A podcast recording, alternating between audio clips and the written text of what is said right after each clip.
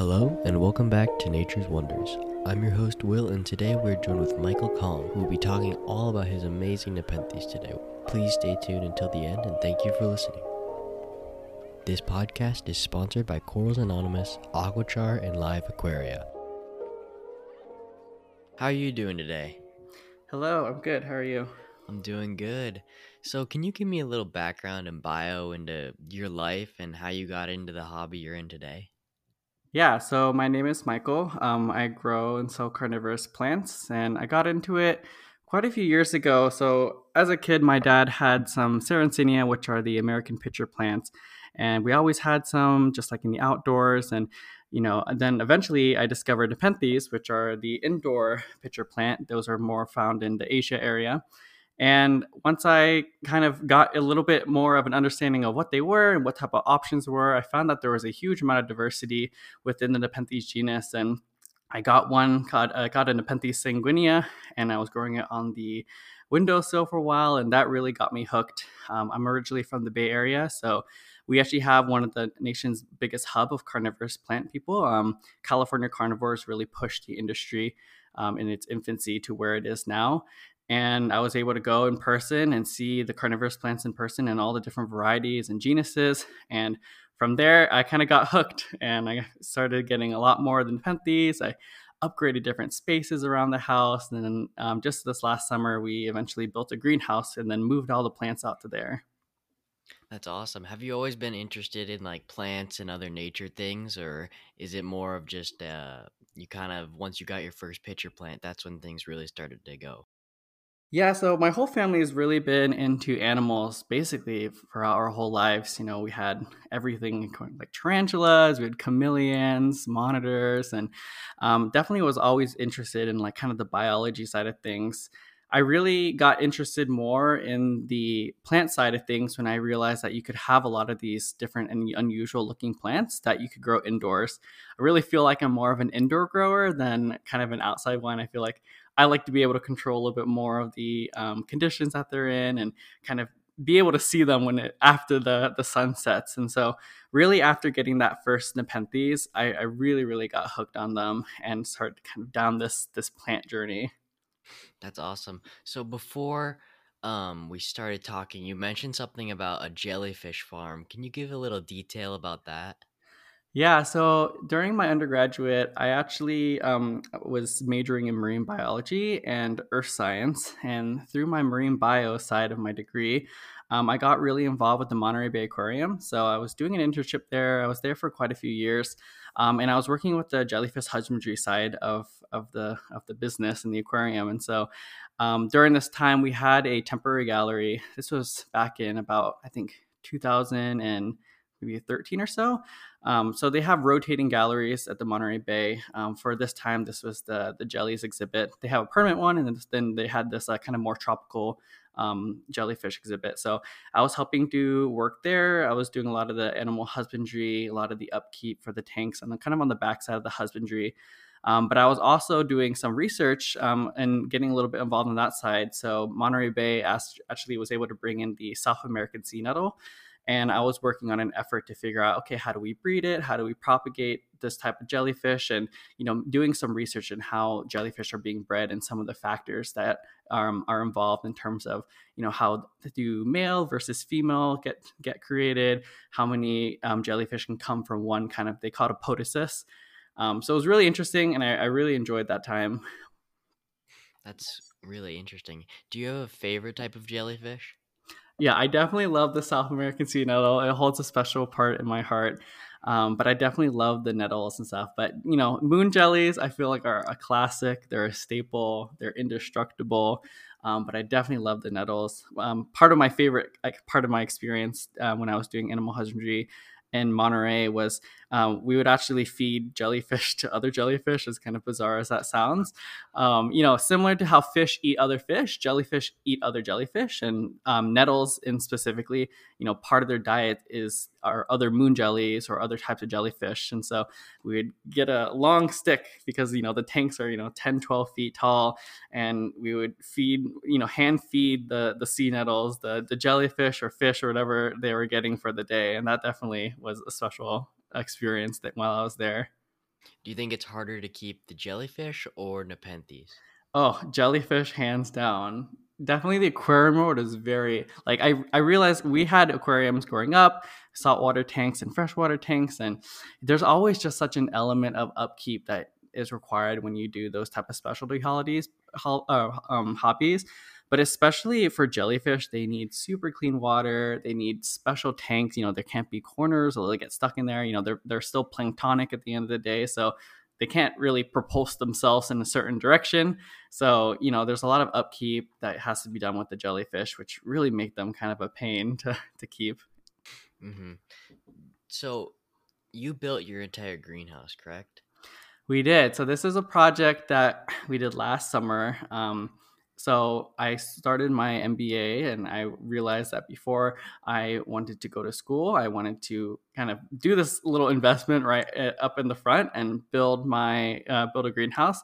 So previously, before the greenhouse, um, you know, I was growing on the windowsill for a little bit, but I definitely was like, oh, I want to find a way to like optimize the conditions that the plants are in. And, you know, tro- uh, Nepenthes are tropical pitcher plants. They come from normally like Asia area. Um, you know, there are a lot of other places that carnivorous plants come from, but in general, the Nepenthes are a type of pitcher plant that really would enjoy or be better in high humidity areas. And, you know, growing on the windowsill, like in the Bay Area, we have very good temperatures where that's more feasible. Um, but I definitely wanted to find ways to find ways to make an environment a little better for them. So initially, when I had just a few plants, I got a terrarium. You know, I had misters in there, and it was like this cute little three foot by two foot um, tank that I had in my room.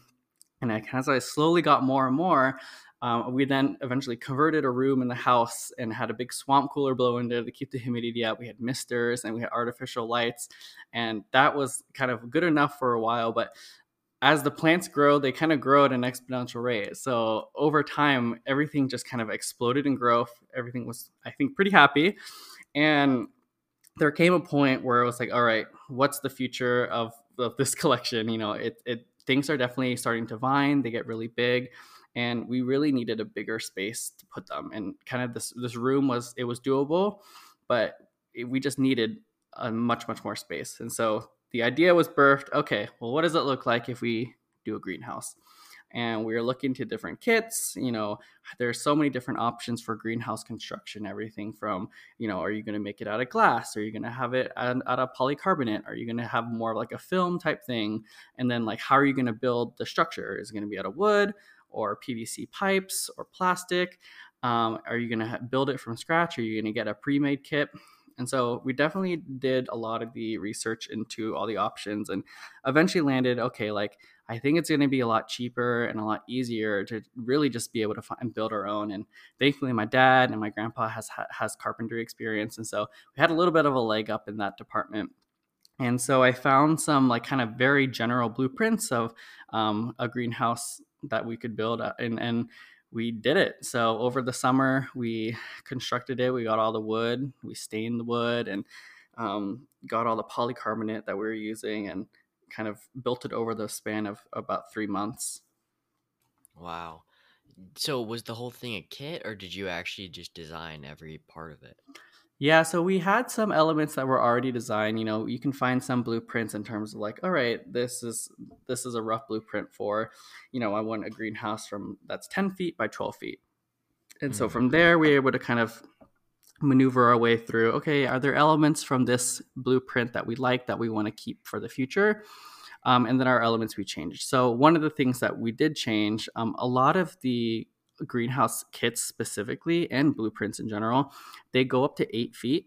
Um, but I knew that a lot of Nepenthes vine. So as Nepenthes grow in the wild, they would have um, what we call lower pitchers. And then over time, they kind of grow similar up like tree trunks. And so as Nepenthes get older, they start to vine, in which the stem basically and the node between leaves starts to elongate and starts to get um, quite tall. And this is kind of helps the Nepenthes start vining up, kind of almost parasitically um, up a tree and kind of grasp onto there. So I knew a lot of the Nepenthes eventually will start to vine, and some of them have already. Um, you know, these can be vines that are like ten to twenty feet tall. So like they can definitely outgrow any any amount of height.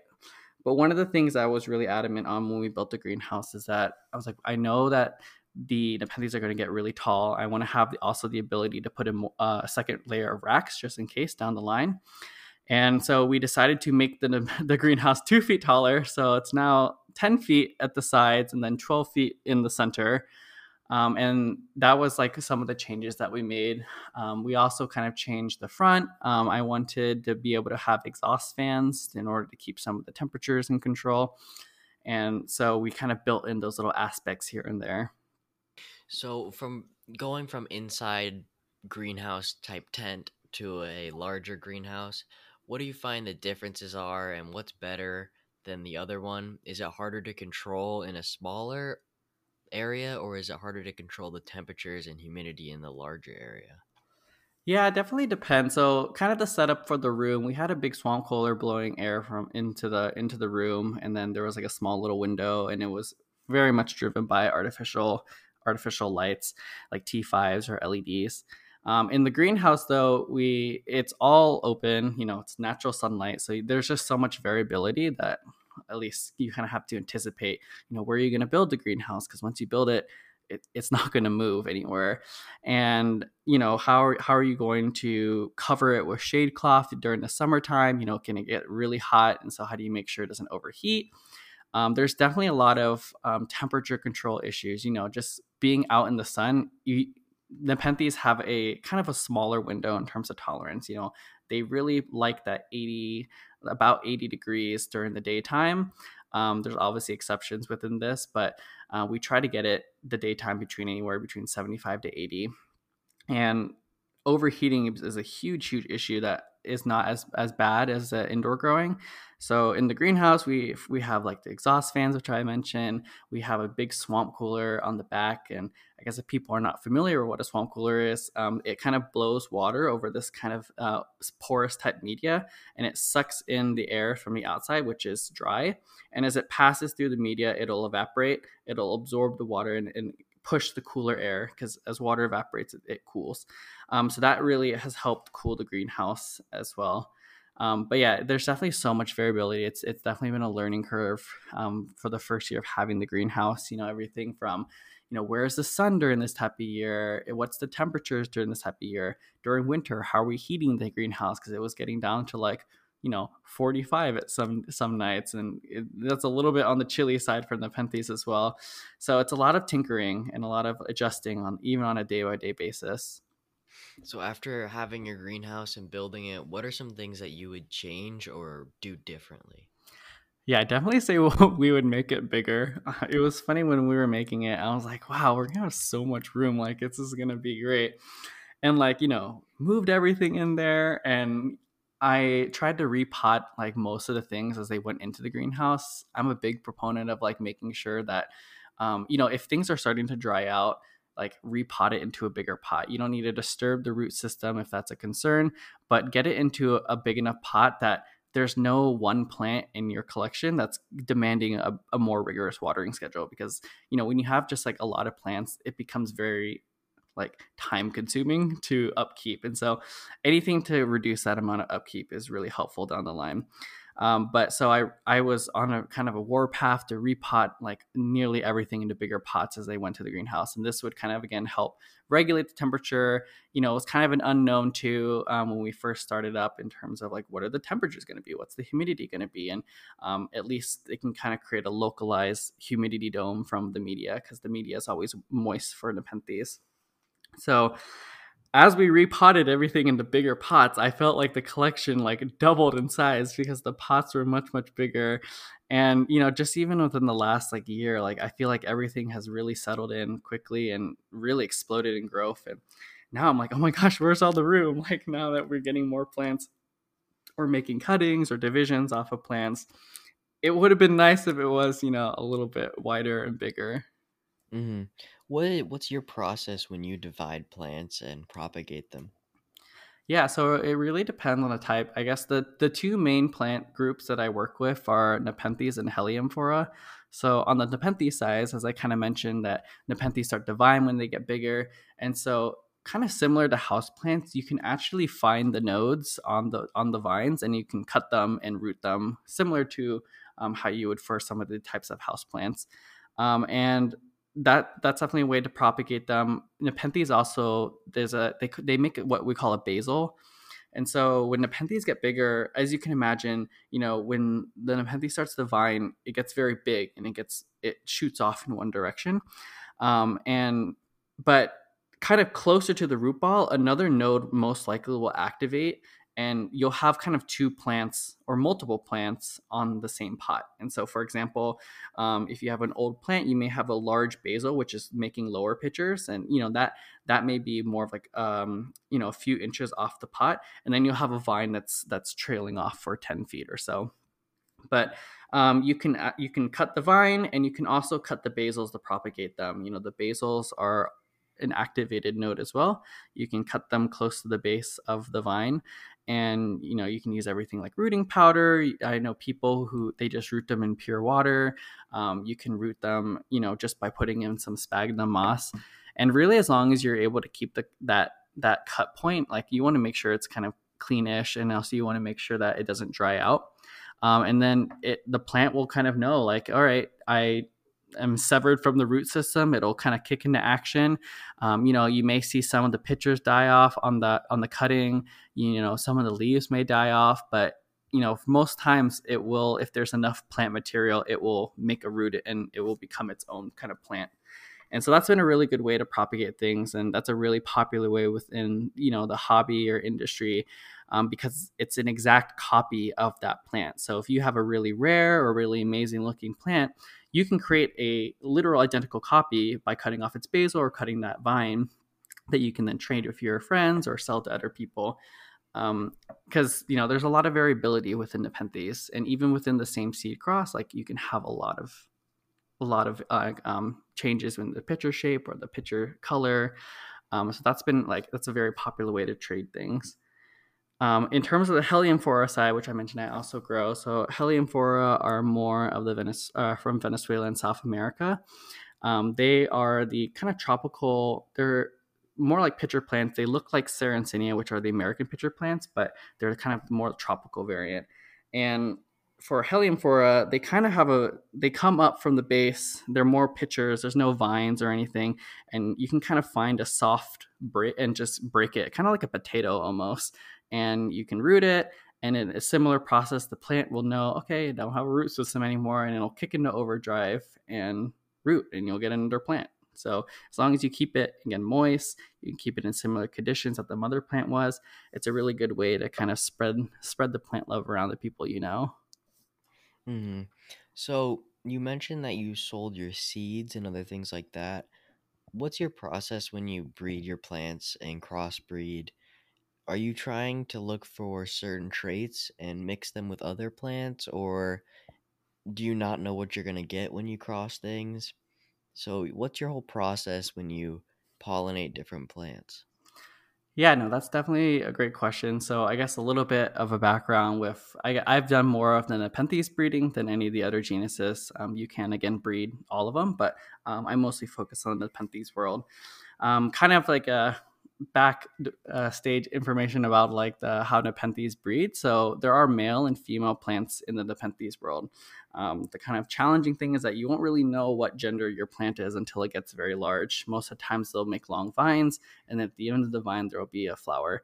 And um, all Nepenthes female flowers are receptive to any pollen from a male flower. And so what you can do is that you can kind of mix and match and see what you got, basically. So for my recent class, um, I had one of my Vichia baibashiana flower, and it's a female. And one of the characteristics of this plant is that, you know, there's pretty big pitchers, but it has this really nice and striped peristone, which is kind of the opening of the pitcher, and it has a really nice red color. And so some of the things that I look for is like, you know, what are some of the characteristics that I want to complement it, you know? So there are some species that you can, you, you know, that are very well known for their for their characteristics. For example, Nepenthes truncata is known for imparting um you know, its size, its large size onto its, um, to, into its seed. Um, for Veitchii, you know, that's generally very stripy. And so you can kind of use aspects and kind of mix and match basically from what you see. And the nice thing about, especially breeding for Nepenthes, is that you can really see, especially with those primary crosses, you can really see each of the parents inside of each of the progeny. And that's like something that's really rewarding in terms of growing from seed. Um, so you can kind of like see like, okay, I predict that this is going to be like maybe a really large and stripy version of the two parents meshed together. Um, that being said, you know, you can kind of see there's some species that like, you know, for example, Anermis makes these kind of like teacup type pictures. And maybe that's not as much of a good match with the female plant that they have. So there's a lot of like planning, a lot of thinking like, okay, what, what can you do? What, what is possible? And then another hurdle um, is, you know, finding pollen can sometimes be a little bit difficult. As I kind of mentioned, you know, the flower, it takes a while to get to that point. And so male flowers, you can harvest the pollen, you can store them for a certain amount of time, but you know, at the end of the day, you're still going to find, you need to find someone with the pollen if you don't have the pollen yourself. And so this is where, you know, social media comes in, where you can kind of broadcast, hey, I have this plant. Was anyone interested in sharing or making a cross of this? And so sourcing the pollen, and then once you get the pollen, then you want to make sure that you can you can make the cross and again put that pollen on that receptive side of, of the female plant. Mm-hmm. So one thing I was just thinking about is earlier you said it, when you take a cutting, it's an exact copy of your parent plant. Do you know the gender of the plant if you take a copy? Sometimes. So if the plant has previously flowered and you make a cutting, you'll, you will know what gender it is. There are some efforts in the tissue culture side, which is becoming a little bit more of a common mainstay in the carnivorous plant world. And I guess there's some ways that you can select based off a gender, um, even at the seed side, at the seed level. And depending on on where you get it from, and you you know obviously want to get it from reputable places that, you know, there's less chance of maybe mislabeling, then you could know based off of what clone it is, if it's a male or female. Mm-hmm. Mm-hmm. Are there any plant species that don't cross? Like in the Nepenthes world, is there any Nepenthes that don't cross with each other? For the most part, any like you could in theory pollinate any female with any male plant. Um, there are definitely some spe- specific species or maybe even hybrids that have already been made that are just very known for being infertile. Um, so that's the thing, like, you know, you could put your pollen on your receptive female, but sometimes the pollen's maybe not viable. It could be too old, or maybe this is as a species, it's just, you know, the pollen is very weak and sometimes it takes multiple goes. Um, sometimes you have to reapply it, and sometimes, you know, freak things happen. You know, if the pollen somehow doesn't get into that small receptive circle on the female flower, then, you know, it won't take. And that's something, there's just a lot of variability, unfortunately. And sometimes you don't even know whether it worked or not until you harvest the seed, because unfortunately, when you, um, as when you pollinate it, a lot of the seed pods will f- kind of blow up over time and, and look like they're maturing, but sometimes you really have no idea if it was successful or not until you break open that seed pod. You know, it could be three to five months down the line, and look at, you know, is the seed embryo looking good? Does it look kind of stringy and and maybe kind of questionable? And so there's a lot of different hoops you have to go through. Mm-hmm. So after you take your pollen and brush it onto your female plant, how do you know if you're if it's like receptive? Do you have to wait those five months, or are there any like tells in the plant to know what you have? Yeah, so Nepenthes flowers will mature over time. So, you know, it does take time. You you know, when they first open, they're they have the they have the petals clo- like covering the receptive side for the female side, and over time it will open, and you'll honestly start to smell it. It's very musky. It has a very particular scent, and then also the female portion will start to get sticky, and that's how you know that it's kind of ready to be pollinated. But, you know, there are a lot of times where you may accidentally pollinate too early, and then it's not receptive at that time. You know, alternatively for the male side, you know, the, the pollen is powdery at the end of the day, so you have to wait for it to become powdery, and you can almost touch it and it will start falling off of the the, the balls of the pollen. Um, but yeah, you could definitely harvest too early. Um, so there's a lot of timing that goes into breeding Nepenthes. Mm-hmm. So what happens after you put your pollen on the plant? Yeah, so it's a lot of waiting.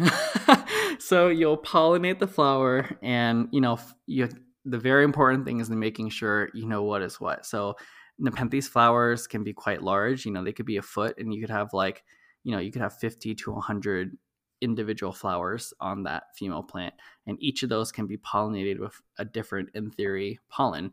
And you really want to make sure you keep it separate. You know, for example, on the cross that I made, I put on four or five different pollen. And so I wanted to make sure, like, okay, this section is Leviathan pollen, this section is Veitchii pollen, and being very, very careful to not mix it up is really important. So you can kind of put little, like, maybe cardboard um, pieces just to kind of separate it. But over the next few months, the pods will start to swell up. Um, you can kind of tell initially after the first few weeks whether or not, you know, maybe you forgot to pollinate one of them and one of the, the flowers kind of start to die and, and wither. Um, but the ones that did take, they start to swell up. They're kind of like a, they kind of look like an almondy shape almost. And then, you know, it could be anywhere between three to five months. It really depends on the female. Um, some species just take longer to mature their seeds on the, on the seed stock. And then slowly the, the tips will start to brown and get a little bit more blacker. And then um, when they are ready, they'll actually kind of crack open a little bit. Um, in the wild, if this were Nepenthes, you know, they would eventually open up and then the wind would kind of take the seeds away to go wherever. Um, but in captivity, um, the seed pod will kind of crack open. You want to make sure you harvest your seed before it falls out, because then it becomes unlabeled and you will be kind of screwed on figuring out what is what if they all fall out. So after you collect your seed, how do you go about sowing them, and is there like a timeline of when it's good and when it turns bad, or do they store? Yeah, so Nepenthes seeds are a little bit different than other carnivorous plant um, seeds. They don't need a hibernation period. They don't need a cold period. Really, the fresher it is, the better. Um, and this is kind of what I mentioned earlier. You can assess different seed quality. You know, you want to look for that nice, like, kind of goldeny brown color. Um, Nepenthes seeds, they ha- they kind of look like a like a very thin kind of stick almost, and then they have a small little dot in the middle, and that dot is what is called an embryo. And it's really important that you look and make sure you have some strong looking embryos, because that's where the information is being stored genetically. And then when it strikes and it it germinates, that's where it's going to come from. Um, that being said, you know, there are some different species where the seeds may look a little bit different than the other ones. Um, and sometimes you get germination that you didn't think they would germinate. And sometimes you get really poor germination when you think that it, the seeds look great. So sometimes there is variability. But in terms of sowing the actual seeds, um, there are multiple ways. There's definitely no wrong way to do this, but the most important thing is just to make sure that they're kept moist all the time. You know, these are tropical plants. The seeds, you know, are very, um, you know, they're still kind of weak when they're at that type of stage. And so the you can use sphagnum moss, which is kind of the main media that a lot of people use um, for Um, Nepenthes in general. Um, you can kind of chop it up or mill it or put it in a blender just to make sure that it's very fine. Um, sphagnum is is kind of this long stranded moss, and what is a common pitfall, I think, for a lot of people who are trying to grow seeds for the first time is that they use the long fiber sphagnum, they wet it, they put the seeds on there, but you have to remember that the seeds are also very small, and it's really important to keep the contact of the seed to the sphagnum moss, because that's how it's going to stay hydrated and not dry out. And so if you imagine if you, have a lot, if you have a lot of just like long fiber sphagnum, you may have a lot of gaps that you don't actually see on that smaller level in terms of the seed. So really kind of chopping up really fine um, helps kind of push the seed directly into contact with the sphagnum moss. But um, people also grow Nepenthes seed on peat. Um, it's similar to sphagnum. It's kind of more of like, it kind of like, it, it looks like dirt basically, but you keep similarly, you can keep it moist. Um, it really depends. I think people have success using both ways. Um, you know, depending on how long you wait to transplant them, because you eventually will need to separate them so they can grow on their own. Um, it peat sometimes a little bit easier to separate because you can kind of scoop it like dirt rather than kind of gently pulling away and breaking the roots um, using sphagnum moss. What's your method when you do it? I honestly use sphagnum moss. That's just what I'm honestly most comfortable using and what I've always done. So I figured if it's if it's not broken, why fix it? Um, but I have sowed on peat before, um, and I will say I I, really, I got good germination rates on, on both the media, but a lot of due, due diligence needs to go into both, doing both ways. You know, you really need to keep it wet. Um, one of the kind of like tips and hacks that I found with growing seeds is that you can keep them in a shallow dish of water. And that's like a very like fighting words in terms of the Nepenthes world, because, you know, there's a lot of talk like, you know, Nepenthes don't like to be submerged in water because they can get root rot. They're not bog plants. They're more epiphytic. Um, but I found with the seeds, you know, there are no roots to rot at that point, and that if you kind of put them in a dish of water and, you know, just when it when it dries out, you do you just add a little bit more in addition to spraying them on the top. That really helps the moss stay moist. And so by the time the water kind of wicks up to the surface where those seeds are in that pot, it'll help keep that humidity as high as it can be um, for them to germinate a little easier. Mm-hmm. So what kind of plants have you crossed in the past, and have you actually seen your plants grow up to where you can see their pictures? I know that takes a long time, but when was like the first time that you made your first cross? Yeah, so definitely is a long process. So about two years ago, um, that my Vichia babashiana flowered, and I was able to get some pollen, some um, platychila pollen, which is really well known for its really beautiful uppers, um, upper pitchers.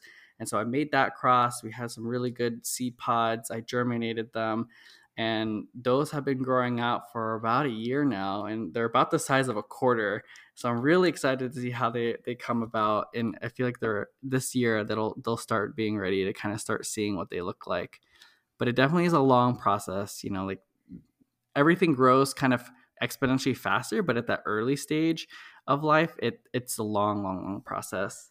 Mm-hmm. Um, Some of the other crosses that I've made, um, I have a, a beautiful um, Talangensis by Veitchii that I got from Exotica Plants that was a female and flowered. And I put some mollus pollen on it, which is another kind of very stripy, has a very tall peristone in terms of body picture.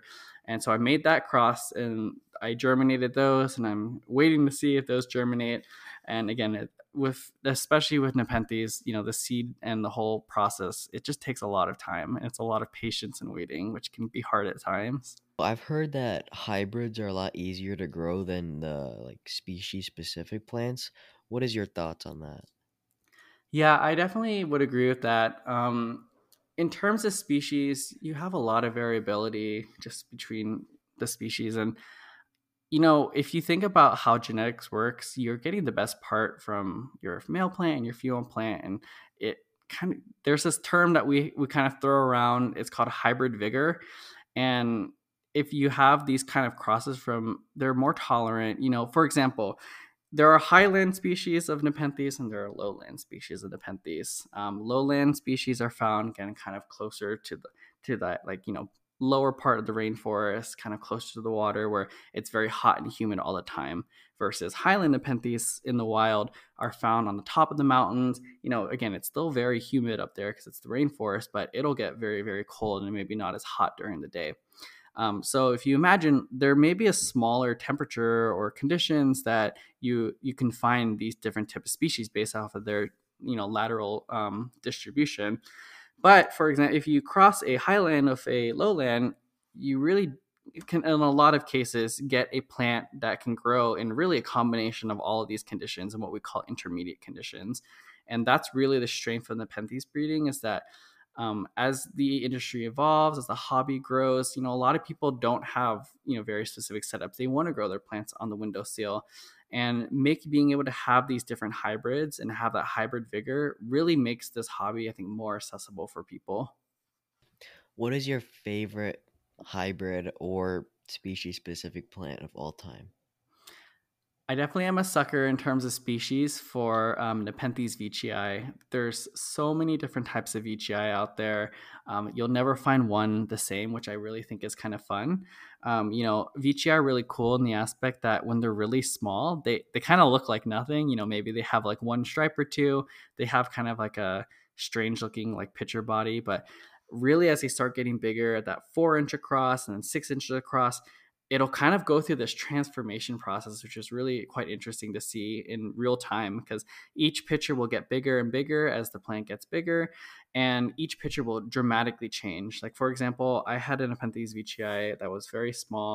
It was a very thin and tall um, pitcher. And now fast forward two years, it's this like almost like very juggy. It's like this, it's the size of like almost like a, a baseball almost. It's very stripy.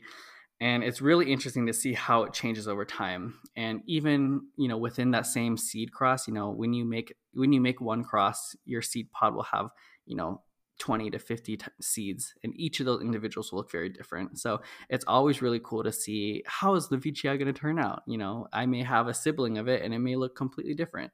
And so that's one thing I really like about the Veitchii. In terms of hybrids, I would say probably my favorite hybrid, definitely on top of the list, is um, is uh, Hamata by Edwardsiana. So Hamata is a highland plant. They're very well known for having um, these teeth on the pitcher. And similar with Edwardsiana, it's a kind of a woody pitcher with teeth. And honestly, a lot of hybrids from these two crosses are kind of underwhelming because a lot of people want to breed and they want to see, can you know, how can I get the teeth on my pitcher in the in the final in the seed pods or in the fi- next generation. Um, but Hamata by Edwardsiana, I think, was first released by Wistuba, which is a German nursery.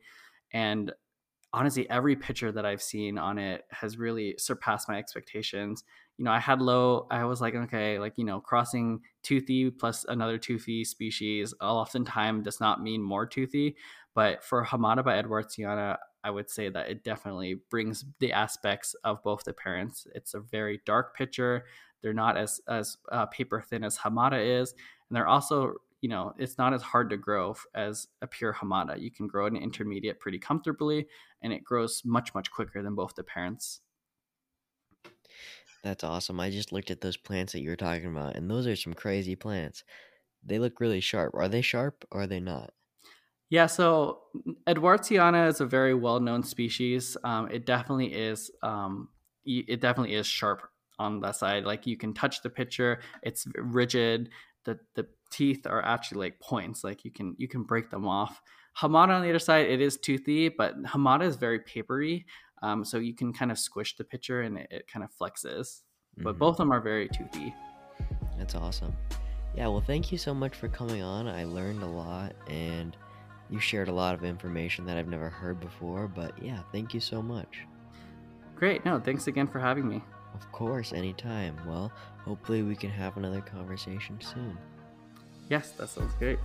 All right, goodbye. Thank you. Bye.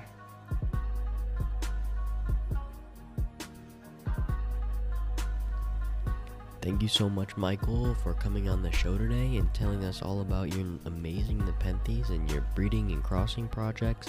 And thank you to our sponsors today, Corals Anonymous and Aquachar and Live Aquaria.